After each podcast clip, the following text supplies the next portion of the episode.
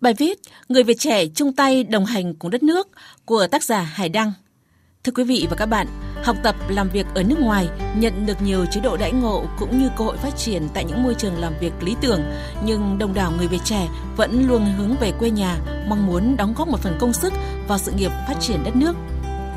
Thời gian qua, dù đất nước phải đối mặt với nhiều khó khăn thách thức, nhưng Đảng, Nhà nước và Chính phủ cũng như các tổ chức doanh nghiệp, cơ sở giáo dục đã không ngừng đổi mới, tạo nhiều điều kiện thuận lợi, cơ chế ưu đãi để thu hút nguồn nhân lực chất lượng cao ở nước ngoài trở về sinh sống và làm việc toàn thời gian hay trong một thời gian nhất định ở trong nước hoặc dù sống ở nước ngoài nhưng vẫn có thể tham gia tư vấn, tham mưu, kiêm nhiệm, hỗ trợ trong nước.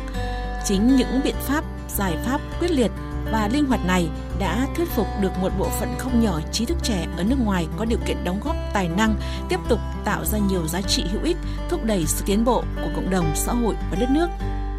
Từng 4 lần được Viện Nghiên cứu Ung thư hàng đầu thế giới MD Anderson Hoa Kỳ vinh danh trên con đường nghiên cứu của tiến sĩ Phan Minh Liêm sinh năm 1983 tưởng như chỉ trải đầy hoa hồng. Song ít ai biết rằng trong thời gian du học, Liêm thường xuyên phải ghi âm lại bài giảng do không thể theo kịp chương trình trên lớp.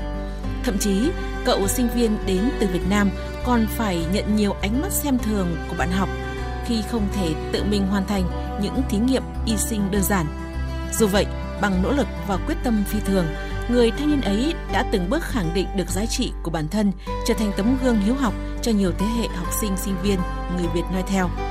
Thành công ở xứ người, Phan Minh Liêm vẫn ngày đêm chăn trở hướng về quê hương, nhất là khi tỷ lệ người mắc bệnh ung thư tại Việt Nam đang ở mức cao so với thế giới. Từ năm 2012 đến nay, Liêm đã bắt nhịp cầu đưa các giáo sư hàng đầu của Viện MD Edison đến Việt Nam giảng dạy về ung thư cho hàng trăm nhà khoa học, bác sĩ, sinh viên. Anh có công lớn trong việc sáng lập và điều hành Viện Y sinh Việt Nam Hoa Kỳ, cơ sở nghiên cứu và điều trị ung thư quốc tế đầu tiên tại Việt Nam cũng vấp phải không ít khó khăn trong thời kỳ du học tại Cộng hòa Séc, Tây Ban Nha, Argentina và Pháp.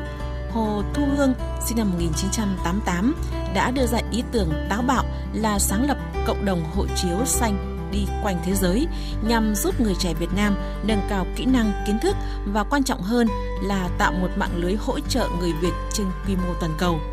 Hầu hết người quản lý dự án này đều là người Việt trẻ đang học tập, sinh sống, làm việc tại nước ngoài – trở ngại về khoảng cách địa lý được Hương cùng các cộng sự khắc phục thông qua việc tận dụng lợi thế của Internet, mạng xã hội và ứng dụng hội họp trực tuyến.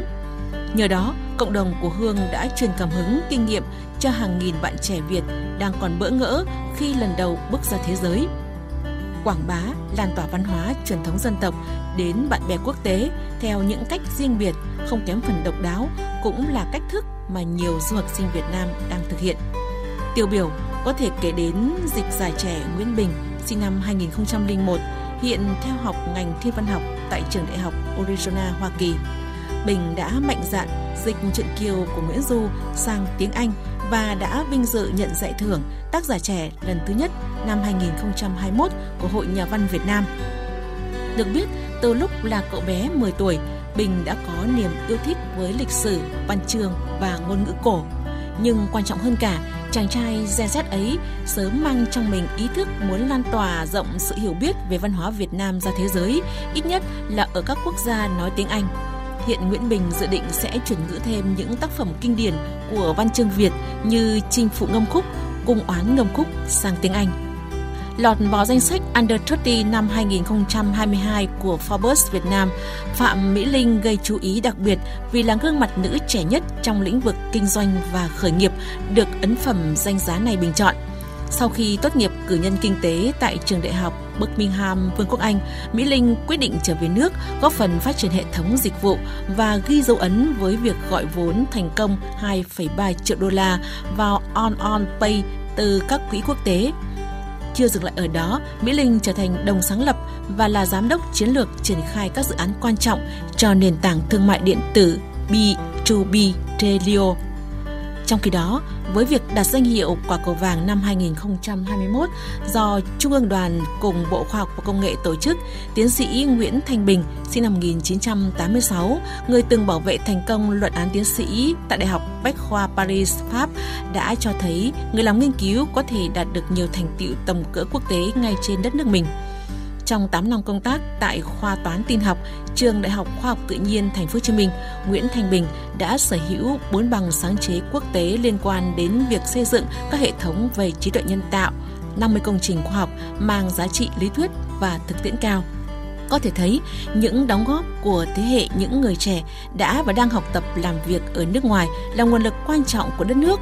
Vượt qua rào cản địa lý, họ luôn kề vai sát cánh đồng hành với thế hệ trẻ trong nước, chung tay xây dựng và phát triển Tổ quốc. Không chỉ vậy, những cá nhân tiêu biểu của lực lượng này đã và đang đóng góp vai trò tiên phong trong nhiều lĩnh vực như kinh tế, văn hóa, xã hội. Để phát huy nguồn lực quý do đó, thời gian tới, Việt Nam cần tiếp tục hoàn thiện cơ chế chính sách, làm tốt hơn nữa công tác thu hút, trọng dụng nhân tài, tạo điều kiện thuận lợi giúp họ phát huy hết sở trường và năng lực sáng tạo để công hiến cho đất nước.